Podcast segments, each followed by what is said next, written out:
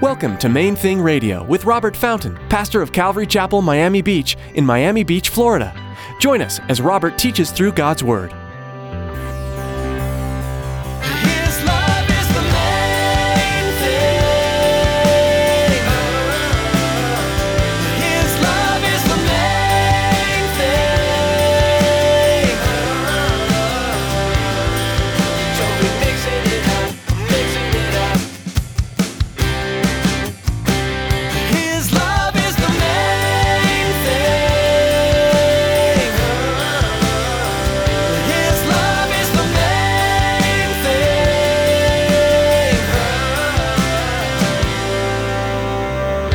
From David until the captivity in Babylon are 14 generations. And from the captivity in Babylon until the Christ are 14 generations.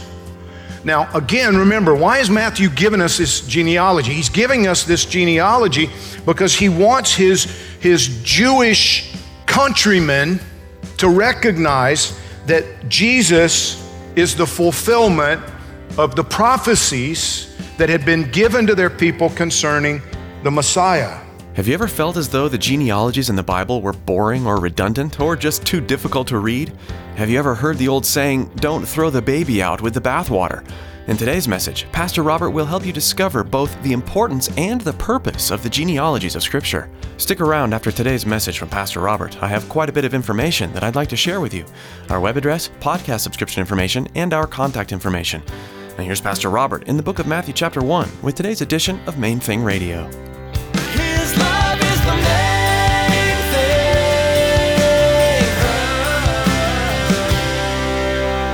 Matthew chapter 1, verse 1, the book of the genealogy of Jesus Christ, the son of David, the son of Abraham. Abraham begot Isaac.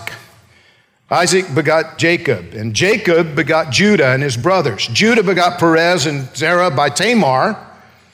Perez begot Hezron, Hezron begot Ram, Ram begot Amminadab, Amminadab begot Nahshon, Nahshon begot Salmon, Salmon begot Boaz by Rahab. Boaz begot Obed by Ruth. Obed begot Jesse, and Jesse begot David the king. David the king begot Solomon by her who had been the wife of Uriah. Solomon begot Rehoboam, Rehoboam begot Abijah, Abijah begot Asa, Asa begot Jehoshaphat, Jehoshaphat begot Joram, and Joram begot Uzziah, Uzziah begot Jotham, Jotham begot Ahaz, and Ahaz begot Hezekiah. Hezekiah begot Manasseh, Manasseh begot Amon, and Amon begot Josiah. Josiah begot Jeconiah and his brothers about the time they were carried away to Babylon. And after they were brought to Babylon, Jeconiah begot Shealtiel, Shealtiel begot Zerubbabel, Zerubbabel begot Abiud, Abiud begot Eliakim, Eliakim begot Azor, Azor begot Zadok, Zadok begot Achim, Achim begot Eliud, Eliud begot Eleazar, Eleazar begot Matthan, Matthan begot Jacob, and Jacob begot Joseph, the husband of Mary, of whom was born Jesus, who is called Christ. So all the generations from Abraham to David are 14 generations. From David until the captivity in Babylon are 14 generations. And from the captivity in Babylon until the Christ are 14 generations. Now, again, remember, why is Matthew giving us this genealogy? He's giving us this genealogy because he wants his, his Jewish countrymen to recognize that Jesus is the fulfillment of the prophecies that had been given to their people concerning the Messiah. But he does something highly unusual, highly irregular. He includes four women in the genealogy. That was not done. They didn't include the women in their, ge- in their genealogies because, in their mindset, the women didn't matter. They just wanted to know the fathers. Matthew points out four women. And you would think, it's like, okay, these must be really, really special Jewish matriarchs. Well, no, in fact, they're probably not Jewish at all. We know that it, at least a couple of them aren't, aren't Jewish at all. They were Gentiles. Tamar was likely a Canaanite. After her husband died, she pretended to be a prostitute and seduced her father in law to make her pregnant because he wasn't doing the right thing by her and she was going to be left destitute. She didn't have any children by her uh, by her husband. Long story that I won't go into, but she actually seduced her father in law. Rahab was a prostitute.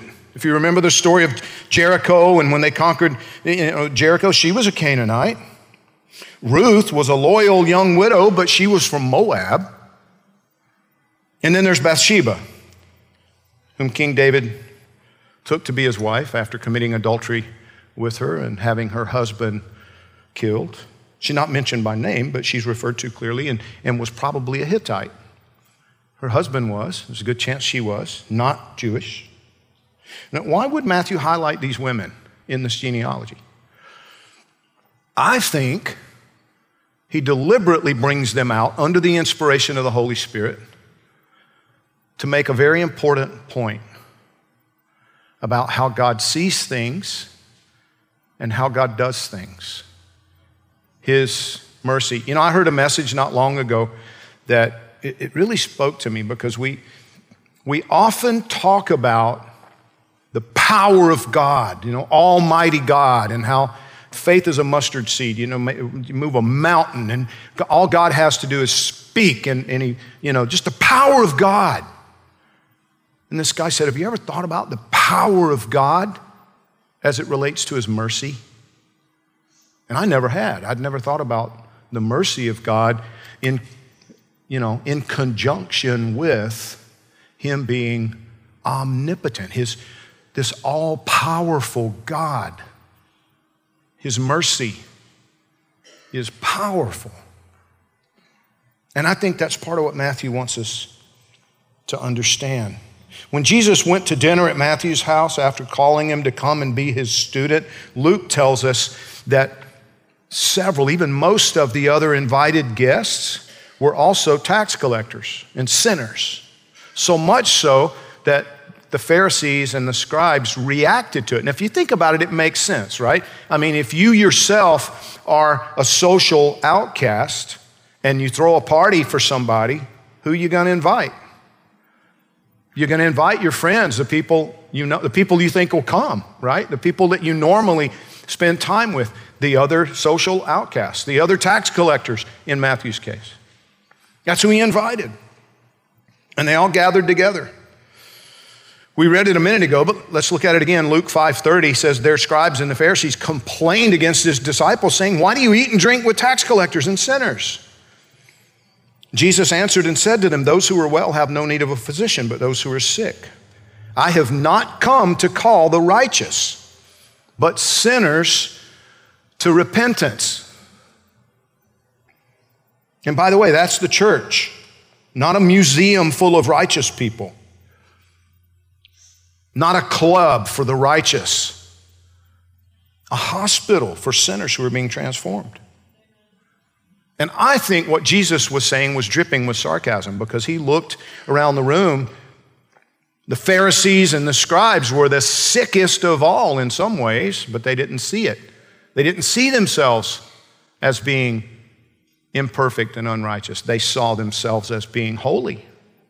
They were viewed by the society as holy, the most righteous among the Jewish people. They were the most orthodox. They were the most meticulous about keeping the rules and, and Jesus said, if you're not sick, well, then you don't need a doctor. But I, I came not to call the righteous, but sinners to repentance.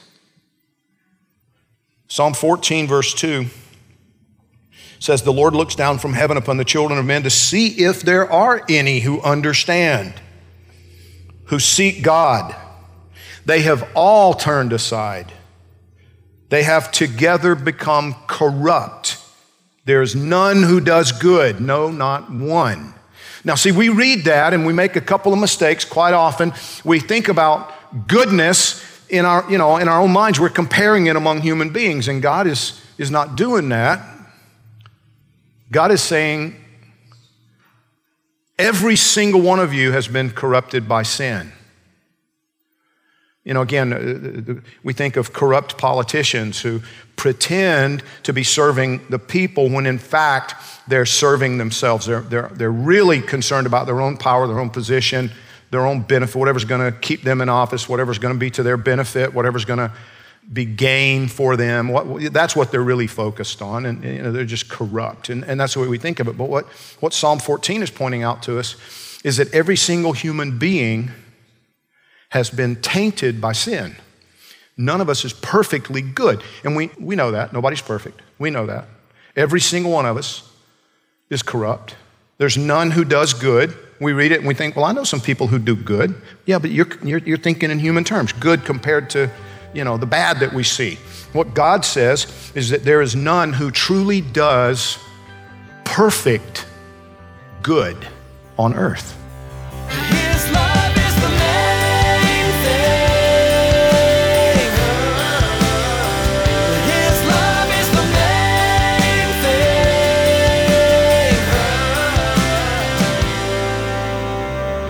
thing. You've been listening to Main Thing Radio with Pastor Robert Fountain.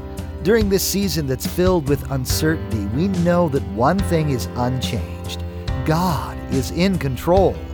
We encourage you to take time daily to spend in the Word, in prayer. As with many churches across our nation, Calvary Miami Beach is holding church online. We'd love for you to join us. Go to calvarymiamibeach.org to connect to our Sunday virtual service and be sure to visit and subscribe to our YouTube channel for more messages.